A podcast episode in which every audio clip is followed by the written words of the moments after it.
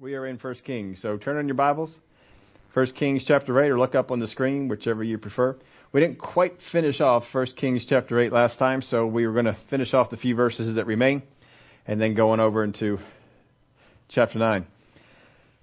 As Solomon offered a sacrifice of peace offerings, which he offered to the Lord, 22,000 bulls and 120,000 sheep, so the king and all the children of Israel dedicated the house of the Lord.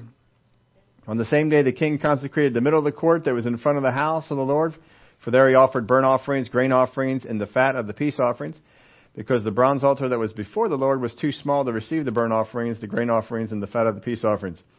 That time Solomon held a feast, and all Israel with him, a great assembly from the entrance of Hamath to the brook of Egypt before the Lord our God. Seven days and seven more days, fourteen days. On the eighth day he sent the people away, and they blessed the king and went to their tents joyful glad of heart for all the good that the Lord had done for his servant David and for his people. I don't know if I gave it to you last time, but the, if you look at Dakes, he gives, of course, he likes to have dollars amounts for just about everything. He put a dollar amount on sacrifices. He had it, now back, this is his day, about 50 years ago or so. He had it at $10 million, just under, just under that. But uh, you can do the math and kind of figure out what that would be now, because in 50 years, $10 million 50 years ago is it's a whole lot more now. I don't know what it would be, but just to give you an idea of how much he spent on the on that day. It was supposed to be a seven day fast. It was the normal time for the seven day fast or seven day feast. I'm sorry. It got extended seven days, and then on the eighth day of that seven days, that extended seven days, that's when he sent them home. So they were there 14 days. On the 15th day, he sent them home and said, "All right, that's enough reading off my stuff. Get on home." But he gave all these peace offerings and, and so forth. I put in your outline for you the five Old Testament offerings. There's the burnt offering, the grain offering, the peace offering, the sin offering, and the trespass offering.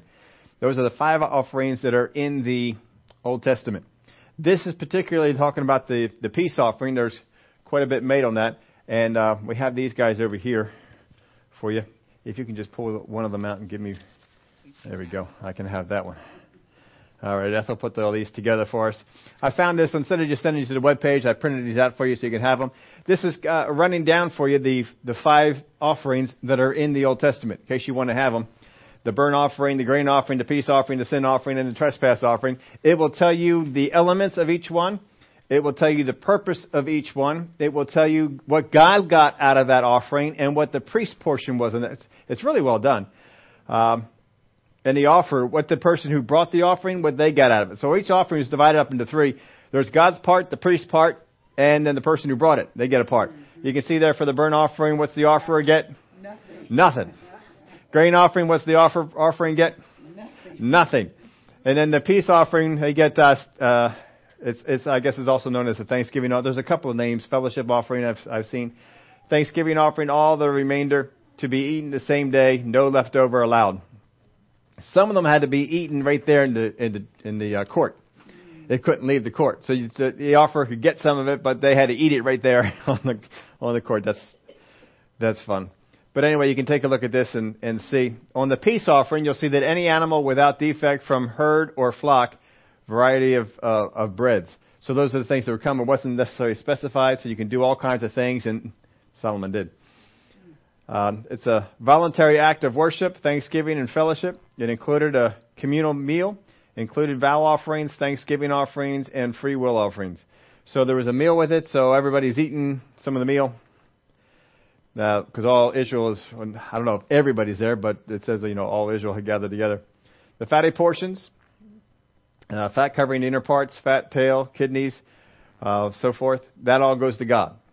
God gets the fat. Have you ever heard uh, uh, Jesse on this one. I love Jesse. He's got no, he's he's just fun on on that one. Uh, so if you like the fat part of, uh, of of a meal, you're in God's company. Beast given to the high priest. Uh, the, uh, I'm sorry, the breast was given to the high priest. The wave offering, right, right. Um, far, uh, can't even read read it here. It was given to the uh, officiating priest. It's uh, called a heave offering, and then. Uh, already went over what the, the person who brought the offering got. So that's the peace offering. You want to take a look at the rest of them? So whenever you see a burnt offering, grain offering, peace offering, sin offering, trespass offering, you have an idea what they are. You can go back there and, and take a look at those. and, and spend some time on it. Yeah, it has some references. It does have, yeah, it has all the references in there if you want to read them over. But here's Leviticus 3 and verse 1. This is talking about the peace offering. When his offering is a sacrifice of a peace offering, if he offers it of the herd without, uh, whether male or female, he shall offer it without blemish before the Lord.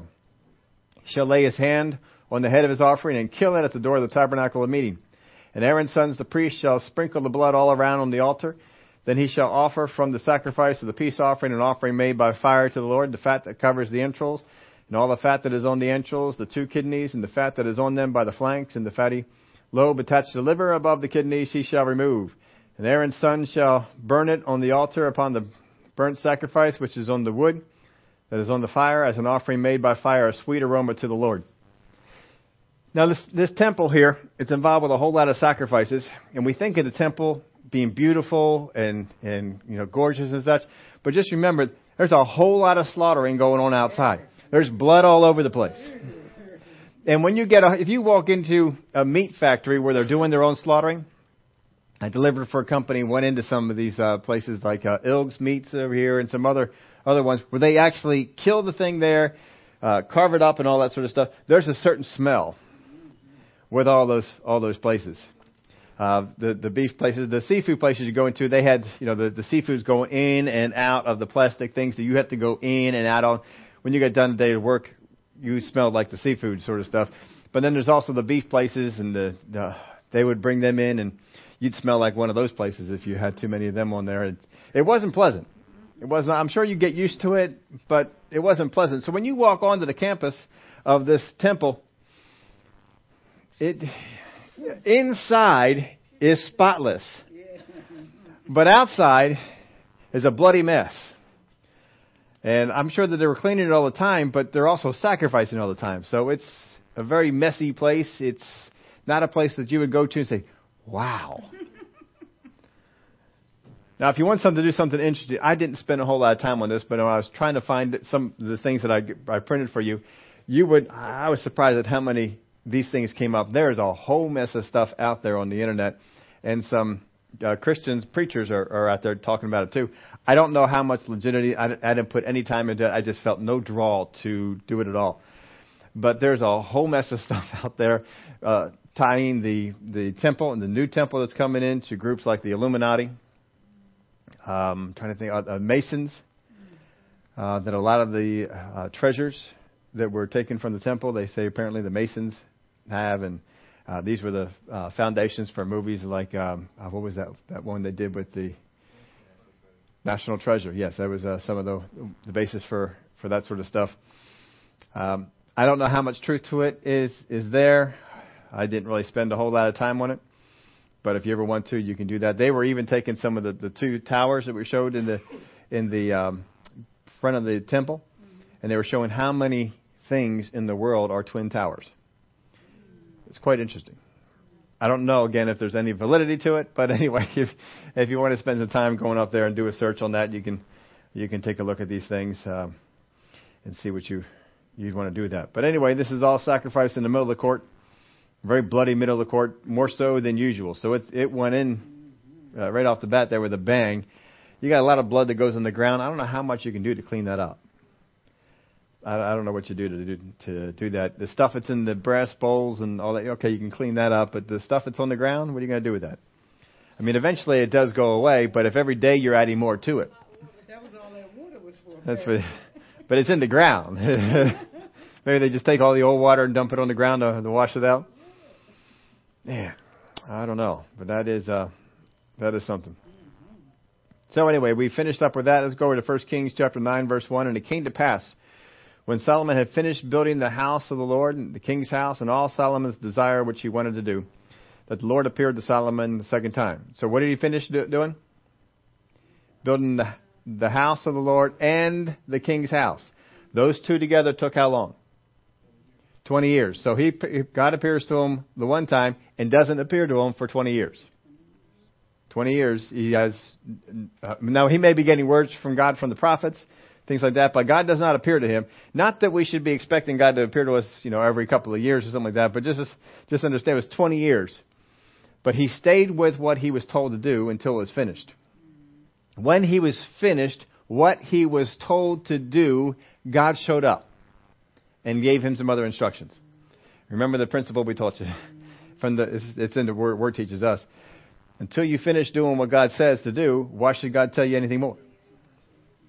And we see it here with, with Solomon. Because it makes it very clear. And it came to pass when Solomon had finished building the house of the Lord and the king's house, and all Solomon desired which he wanted to do, that the Lord appeared to Solomon the second time, as he had appeared to him at Gibeon. And the Lord said to him, I have heard your prayer and supplication that you made before me. Now, just to refresh your memory on this, this is the prayer that he had. We went over it. It's not a great prayer. Don't put that prayer up in your refrigerator. Don't pray that prayer. That prayer has a lot of issues. But he prayed it. In that prayer, he's praying to God, God, incline our hearts. Whose, whose job is it to incline your heart? Ours. Now, I think he does eventually get that corrected because it's in the Proverbs. You know, incline your heart. Well, that's actually what his father said to him, so he's probably just writing down what his dad said. But um, anyway, that's what we're supposed to do. Incl- we got to incline our heart to God. God's not going to do it for us. But he's praying in the prayer before, you know, you incline our heart. You you help us to uh, you get us to obey your word. And that's not God's job. God's job is not to incline your heart. God's job is not to get you to obey. Uh, it's your job. You got to do that. But anyway, that's how he prayed. That's what he prayed. Now look at this. God corrects him in this prayer, but in a very positive way.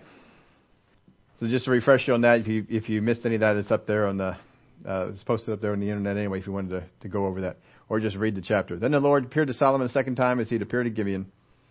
I have heard your prayer and your supplication that you made before me. I have consecrated this house which you have built to put my name there forever, and my eyes and my heart will be there perpetually. Now, if you walk before me, correction. Now, if you walk, I'm not doing this. You need to do it. Now, if you walk before me as your father David walked, in integrity of heart and uprightness to do according to all that I have commanded you, if you keep my statutes and my judgments. It's not up to me to keep them. It's up to you to keep them. If you keep my statutes and judgments, then I will establish the throne of your kingdom over Israel forever, as I promised David your father, saying, You shall not fail to have a man on the throne of Israel. But if you or your sons at all turn from following me and do not keep my commandments and my statutes which I have set before you, but go and serve other gods and worship them, then I will cut off Israel from the land which I have given them, and this house which I have consecrated for my name. I will cast out of my sight Israel, will be a proverb and a byword among all the peoples. And as for this house which is exalted, everyone who passes by it will be astonished and will hiss and say, Why has the Lord done this to this land and to this house? They will answer, Because they forsook the Lord, their God, who brought their fathers out of the land of Egypt, and have embraced other gods and worshipped them and served them. Therefore the Lord has brought all this calamity on them. So he prays it one way and God comes right back and corrects it. This is how it is. if you do this, I will do this. If you do this, I will do this. Don't put it all off on me. Because that's what Solomon was doing in that prayer. He's putting it all off on God. You need to incline our hearts. You need to cause us to obey. God's not going to do that. Now, a lot of Christians pray prayers like Solomon did. Oh, Father God, don't let me ever turn away from you. That's not God's responsibility. It's yours. And, but people will do it. And, and God has put it right here in His Word. Here's what the man prayed. Here's what God comes back and says. That's correction right there. God is correcting them. Says, you got it wrong. This is how it works. You do this, I do this. You do this, I do this. And what God is basically doing with him is he is renewing the covenant of David. In the same way that he renewed the covenant of Abraham with Isaac and Israel, he renews the covenant with David with Solomon. Now, you're, you're the man living here now. David's done. David's dead. He's already gone. He did what he was supposed to do. Now it's up to you. It's in your hands. If you will obey, if you will listen, if you will stay away from the foreign gods, keep worshiping me, then this is what I'm going to do. And each time he says, if you will, he says what he's going to do. And if you will, then this is what, now if you don't, this is what I'm going to do. He does, he does lay it out there. But uh, God is very much in this. That's why whenever people want to go around, you know, well, well, God's just in control. Whatever God wants to do. And it's not whatever God wants to do. God wanted to bless Israel. God wanted them to stay in the land. God wanted that house to stay there forever. But he knew Israel was going to probably rebel. And the reason he knows that is because the enemy comes to try and pull you down. The enemy comes to try and get you to compromise the word. That's what the enemy wants to do. He's tr- he tries to get Christians to compromise the word. If you compromise the word, if you don't live to what the word says, that he knows God can't do what he's supposed to do. So what he tries to do is he gets out there and he tries to cloud the issue for you. He tries to get out there and he, he has people into, we were, I was doing research. There's a church, uh, a pretty decent sized church in the uh, state of Pennsylvania. Somewhere. In, in the state of Pennsylvania. And I just was, I didn't know much about this church.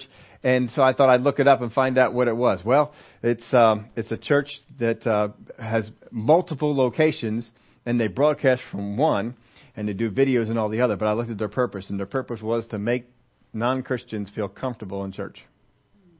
That was their goal. That was their purpose. How do you do that? Well, you compromise the word. You don't teach exactly what the word says. You uh, lessen the, the, or you stay away from certain passages, and you don't teach the whole word. And we're not uh, we're not equipping people. And so you have Christians who don't who don't have a firm foundation, who don't have the whole foundation. This is what the enemy wants to try and do if we can get you to not know of the word, if we can get you to be unsure of the word or to be compromised in what the word says, how many times do we hear Christians say, Well, I believe. Well, well, good for you. What's the word say? Well, I know the word says that, but I believe. And, and, and this is what Christians are doing. What God is saying is, Here's my word. It's your job to know it. Your job to keep it. It's your job to, under, to, to apply yourself to understand it. I'll give you the understanding, but it's your job to apply yourself to it. You do that and you keep it, this is what I'm going to do. So if the devil wants to get in there and stop us from being blessed, he's got to compromise us. That's the Balaam principle. If you can't curse them, then pull them down. Pull them down to a to a lower level. So that's Balaam says to, to Balak. Look, just send the women there, seduce the men, pull them into to sin, and you're going to compromise the whole group, and God will be against them. And nearly worked. But God says, if you will, if you will, we need to be doing some stuff.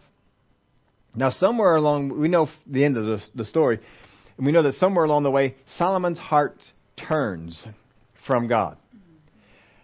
Here's a question for you. He's 20 years into his reign. He reigns about 40 years. He's about halfway through his reign.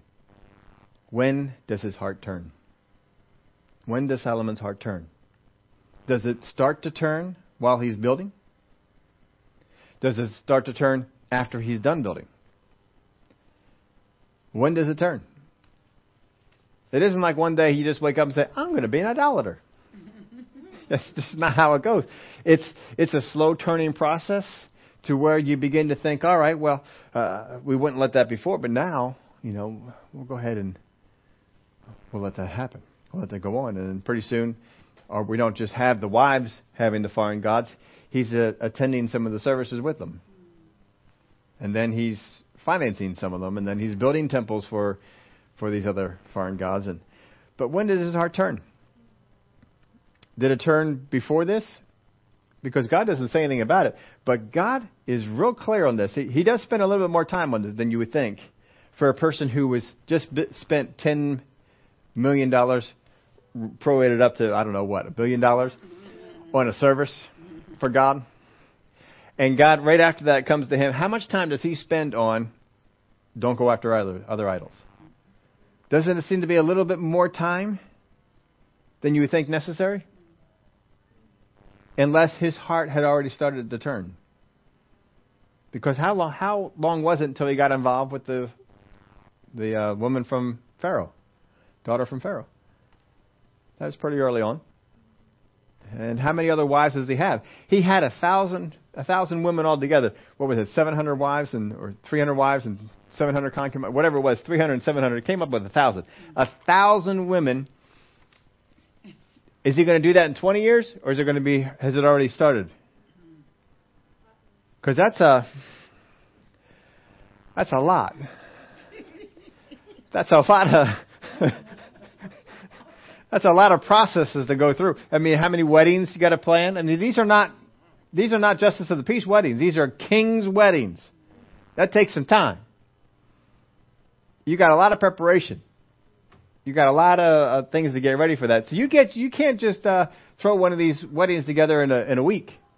It takes some time, and then you know there's got to be a little bit of time after the wedding before you start getting involved in the next wedding. So it does take some time. How how many can you go through in a year? So if he's got 20 more years to go here, and there's a there's 300 weddings, and let's say that he's had two or three already. 20 years, 300 weddings. How many is that a going to be a year? About 15. 15 a year. That's better than one a month. And be, now mix that into concubines. I tend to think that his heart started to turn and that the women were piling up before he finished with the house of God. That's just, just if you look at the, the time, it just doesn't seem like it works out unless he, he had started earlier. So, um, so God shows up to him a second time and he says, "Don't do this. Don't go after this stuff. There is nothing more that can turn the heart of a Christian than a person of the opposite sex." God warns about it. David warned about it. Solomon, after he found out it was true, warned about it. Nothing more than they can do that. How many times in the New Testament are we warned about it? Now it happened at the end of 20 years when Solomon had built the two houses, the house of the Lord and the king's house. Hiram, the king of Tyre, had supplied Solomon with cedar and cypress and gold as much as he desired. King Solomon then gave Hiram 20 cities in the land of Galilee. Now, going back to what we had before, they had agreed on on an amount. They agreed on money. Was there any agreement that he would give them cities? So what Solomon is doing is he's he's saying, "Boy, we are so appreciated all that you did. We're going to give you 20 cities from our land." How do you think God looks about that? God gave it to them. This is your land. And he's going to give 20 cities back. This is in the region of Galilee. We can pull our map up on the on the screen. We have a little map here for you to take a look at. That is uh, the area. If you count those cities up, you don't quite get to 20.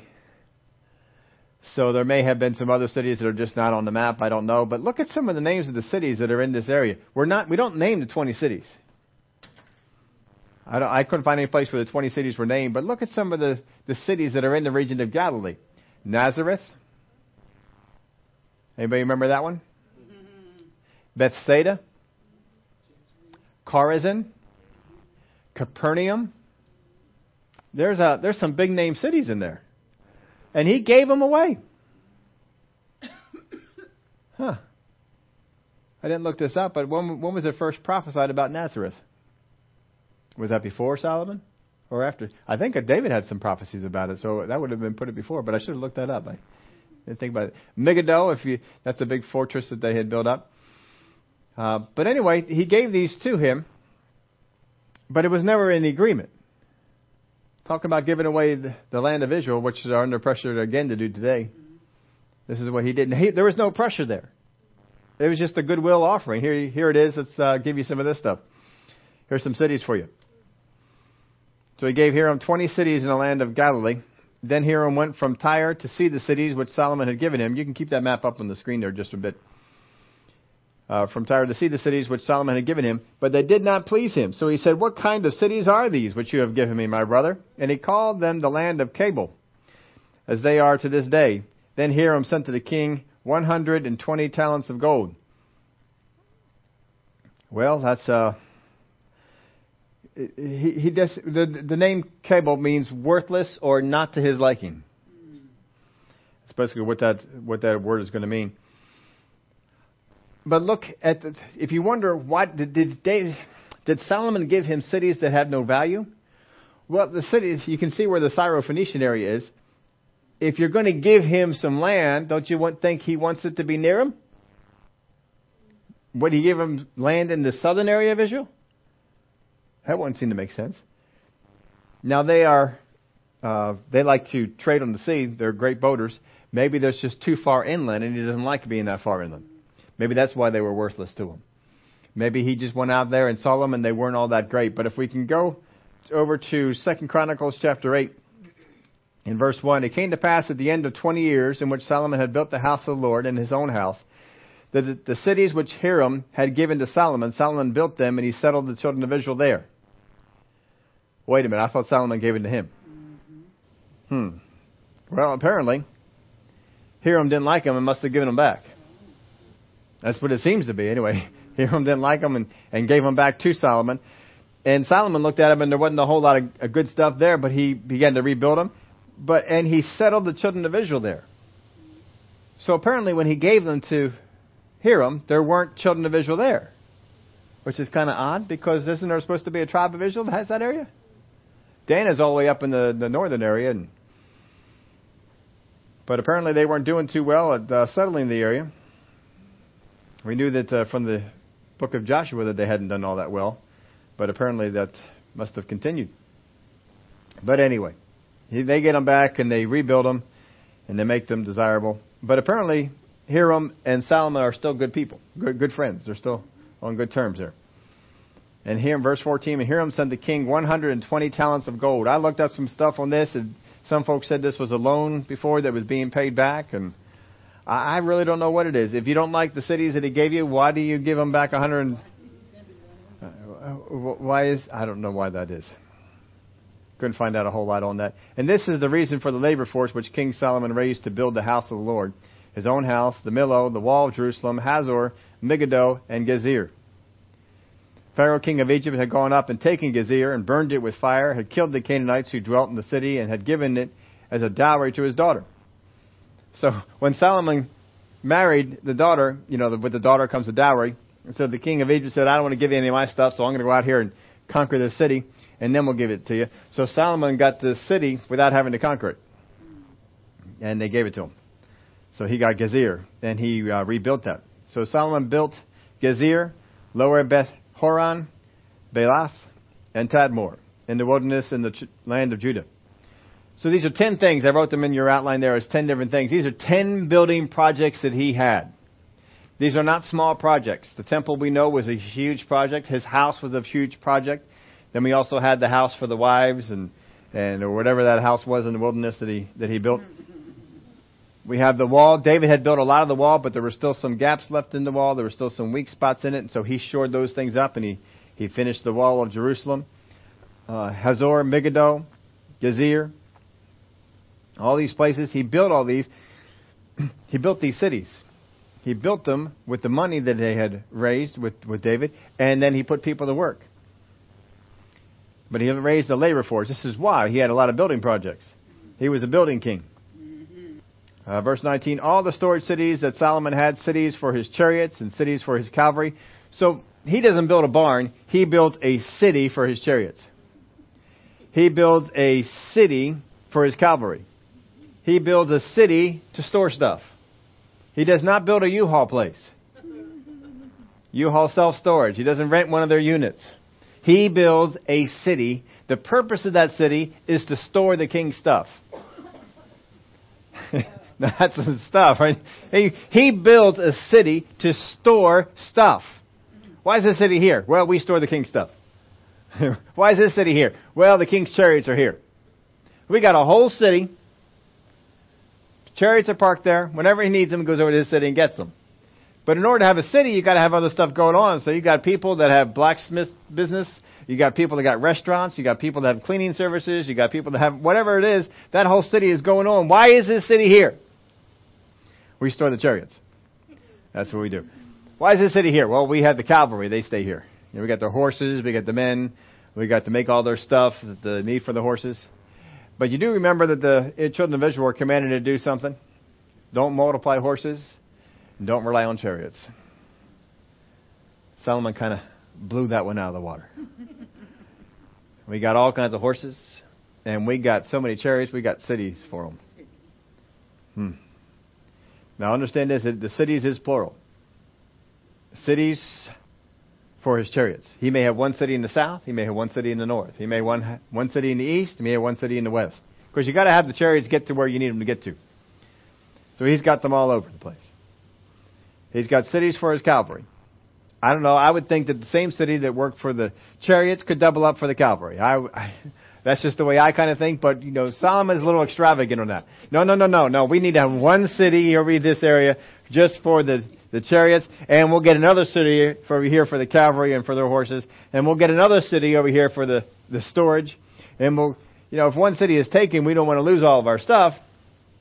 We want to have all this stuff around. So he built all these cities. And whatever Solomon desired to build in Jerusalem, in Lebanon, and all the land of his domain. So there's some small building projects that we didn't even mention. Just in Jerusalem, we had, you know, a couple of places that we wanted to build, and maybe a little resort area, maybe a water park, you know, a little water park. People can go in there and go in the slides and stuff like whatever it was, whatever he desired to build, he had to have a labor force to be able to do this. So all the people who were left of the Amorites, the Hittites, the Perizzites, the Hivites, the Jebusites, who are not of the children of Israel, that is, their descendants who were left in the land after them, whom the children of Israel had not been able to destroy completely, from these Solomon raised forced labor as it is to this day. Now I cannot understand this. I don't know about you. But if you cannot wipe them out, how can you put them into a labor force? I, I don't understand that. If I can't, I can't kill you all and wipe you all out like I was supposed to do. Instead, I can only make you do the jobs that I don't want to do and not pay you for it. They made them, you know, servants and slaves and so forth like that. Is it possible that they liked the idea of a labor force and therefore didn't kill them? I kind of think it's that way. Even though that God says, you know, you're supposed to wipe out all those folks because if you don't wipe them out, God says they will pull you into the sins that they were involved with. Yeah, but having them around, we don't have to do all this. This. So we may have to wait to get to heaven to find that out. But that's kind of what I think is. They just saw this is an opportunity. These are folks that we can make do what we have. Look, do the work, or we're going to follow through what God said, and we're going to kill you. All. I don't know. Uh, that is, their descendants who were left in land after them, whom the children of Israel had not been able to destroy completely. From these Solomon raised forced labor as it is to this day. But of the children of Israel, Solomon made no forced laborers because they were men of war, and his servants, his officers, his captains, commanders of his chariots, and his cavalry. Now we did see that one out of three months they had to go and uh, and serve in the making of the temple and stuff. But I guess they must have gotten some kind of a wage for that, so that they were not considered to be free. But of the children of Israel, Solomon made no forced laborers because they were men of war and servants, his officers, his captains, and so forth. Verse 23. Others were chiefs of the officials who were over Solomon's work. So they had to be over top of the, the Amorites, the Hittites, and so forth, and to make sure that they did the work they were supposed to do. 550 who ruled over the people who did the work. But Pharaoh's daughter came up from the city of David to her house which Solomon had built for her. Then he built the Millo. Now three times a year Solomon offered burnt offerings and peace offerings on the altar which he had built for the Lord. And he burned incense with them on the altar that was before the Lord, so he finished the temple. King Solomon also built a fleet of ships at Ezion Geber, which is near Elath on the shore of the Red Sea, in the land of Edom. Then Hiram sent his servants with the fleet, seamen who knew the sea, to work the servants of Solomon. So he, he raised up a navy. Beside all the other building that he's doing, he built ships to have a navy. I mean, that's expensive. Navy ships are not cheap to, to build. We got uh, awesome Navy ships here in, in ours. I see the advertisements, and they always talk about the, the greatest Navy that the world has ever known. Well, if you've ever seen these ships and how many of them we got, I, I don't doubt that. We have more aircraft carriers, I believe, than the rest of the world combined. We got a lot of them. And uh, I think that's cool. you take one of those aircraft carrier groups and you park it on the outside of somebody's uh, um, uh, ter- territory where they're at. That's very intimidating. They're very intimidating. There's a lot of ships that are in there. They are they are something else. But uh, hmm you know, the, while we're in Chicago, they have a. I did not know quite the the Midway connection that they had up there, but they they talked about it. We had uh, Chicago Midway. I had no idea why they called it Chicago Midway Airport until we were walking on through, and they had all the Midway displays set up. It's like a Midway museum. And in that, after we were going back, we had some time to. Uh, uh, we had extra time, and so we went through the entire thing and all the buttons to listen to all the stuff. So apparently on the on the Great Lake that is there, Michigan, they uh, had a couple of makeshift aircraft carriers. They were not aircraft carriers, but they took regular ships, put a big flat area on them, and trained people on these uh, these ships, how to how to land and take off and do different maneuvers from these uh, aircraft carriers, and and a lot of the people that went into the Midway battle were trained here at this this place, and so that's why they had a Chicago Midway Midway connection, and why they named that Midway, and a whole bunch of, of other stuff is named Midway on all that, but. Um, it was quite an impressive Navy fleet then, and it is even more impressive now. So they built this Navy, and once you have a Navy, then you got to go out there and do stuff with the Navy. So that's what he did. But we had we took Hiram, and he sent uh, people over there because Israel has not had a Navy before. So we got to train up the officers how to run a Navy, how to run a Navy ship, how to do the steering, how to do the things that a Navy has to do. So they bring the Phoenicians over, and they come in and they train them up how to do all this sort of stuff. And so they come on in because you know they got good relationship with them, and they are the best at um, maneuvering on the sea. And they went to Ophir and acquired 420 talents of gold from there and brought it to King Solomon.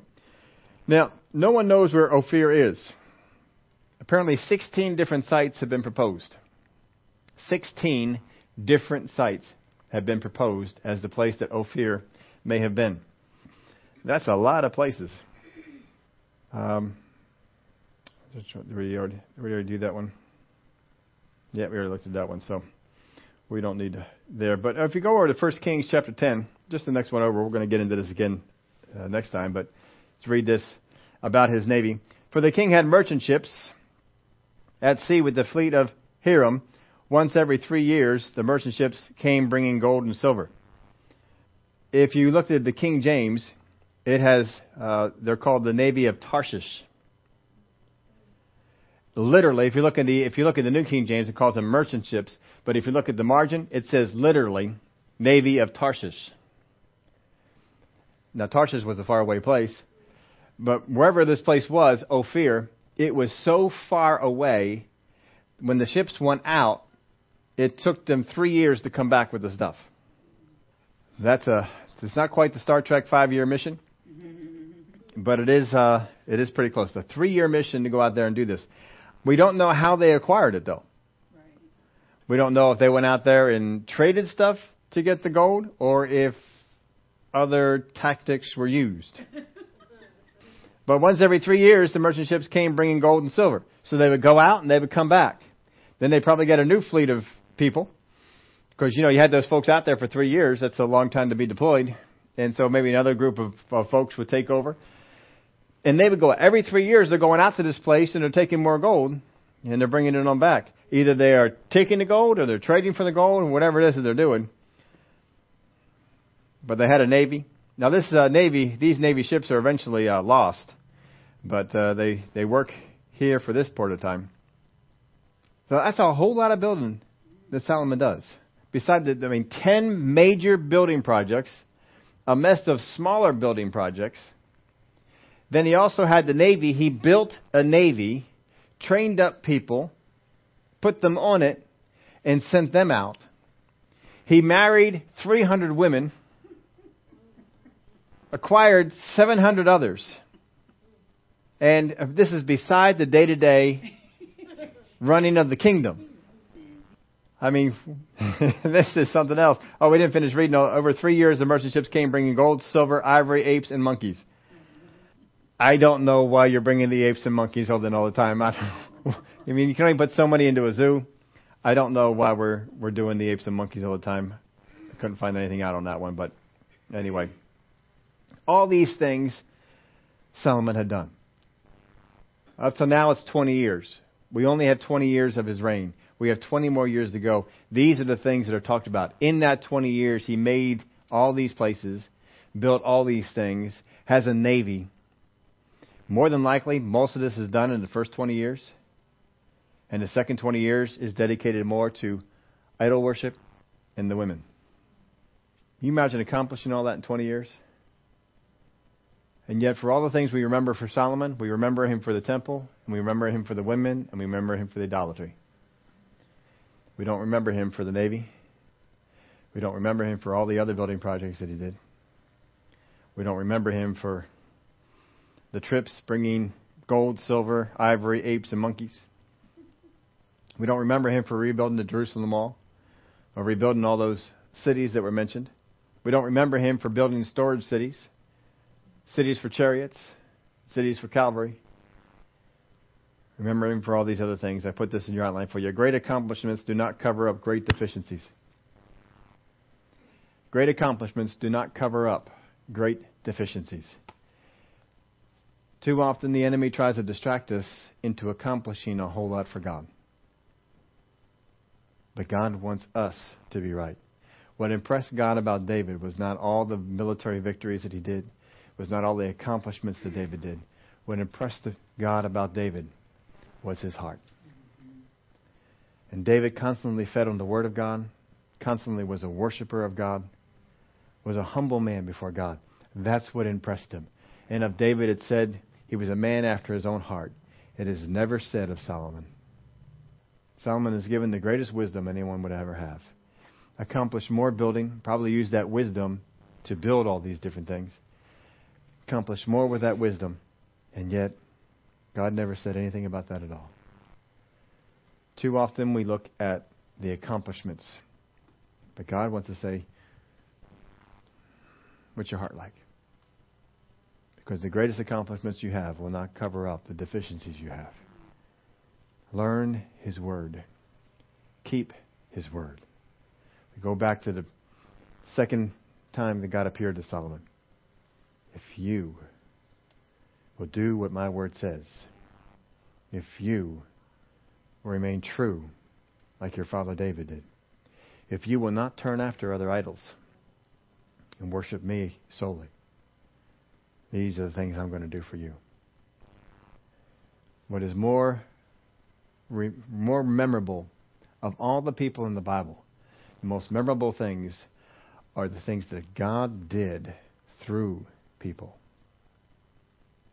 not what they did for God. What does God do through us? Those are the things that are the most memorable, memorable of anything in the Word of God.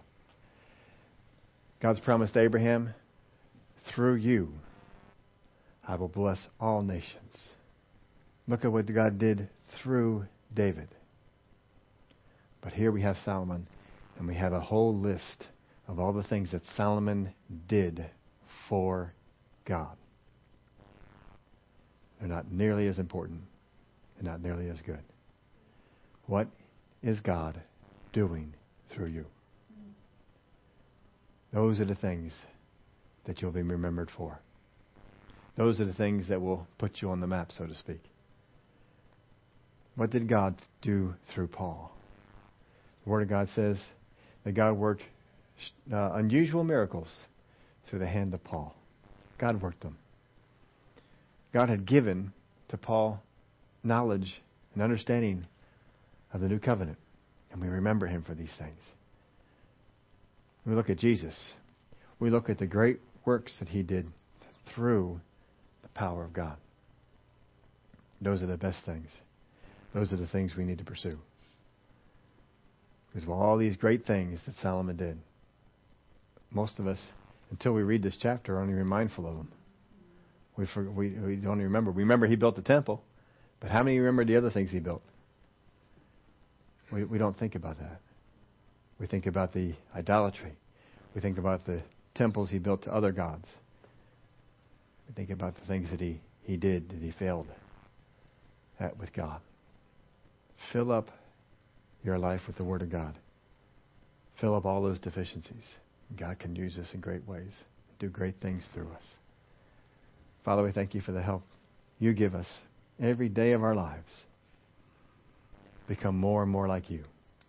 To have a heart that is after you. To be more like David, not like Solomon. David is the one that we should be like. Abraham is someone that we should be like. The people that you did great things through, they're the people that we need to emulate. The people who just did great things don't hold the same place. Help us, Father, to be drawn to letting you do great things through us and not drawn to doing great things for you. In the name of Jesus we pray. Amen.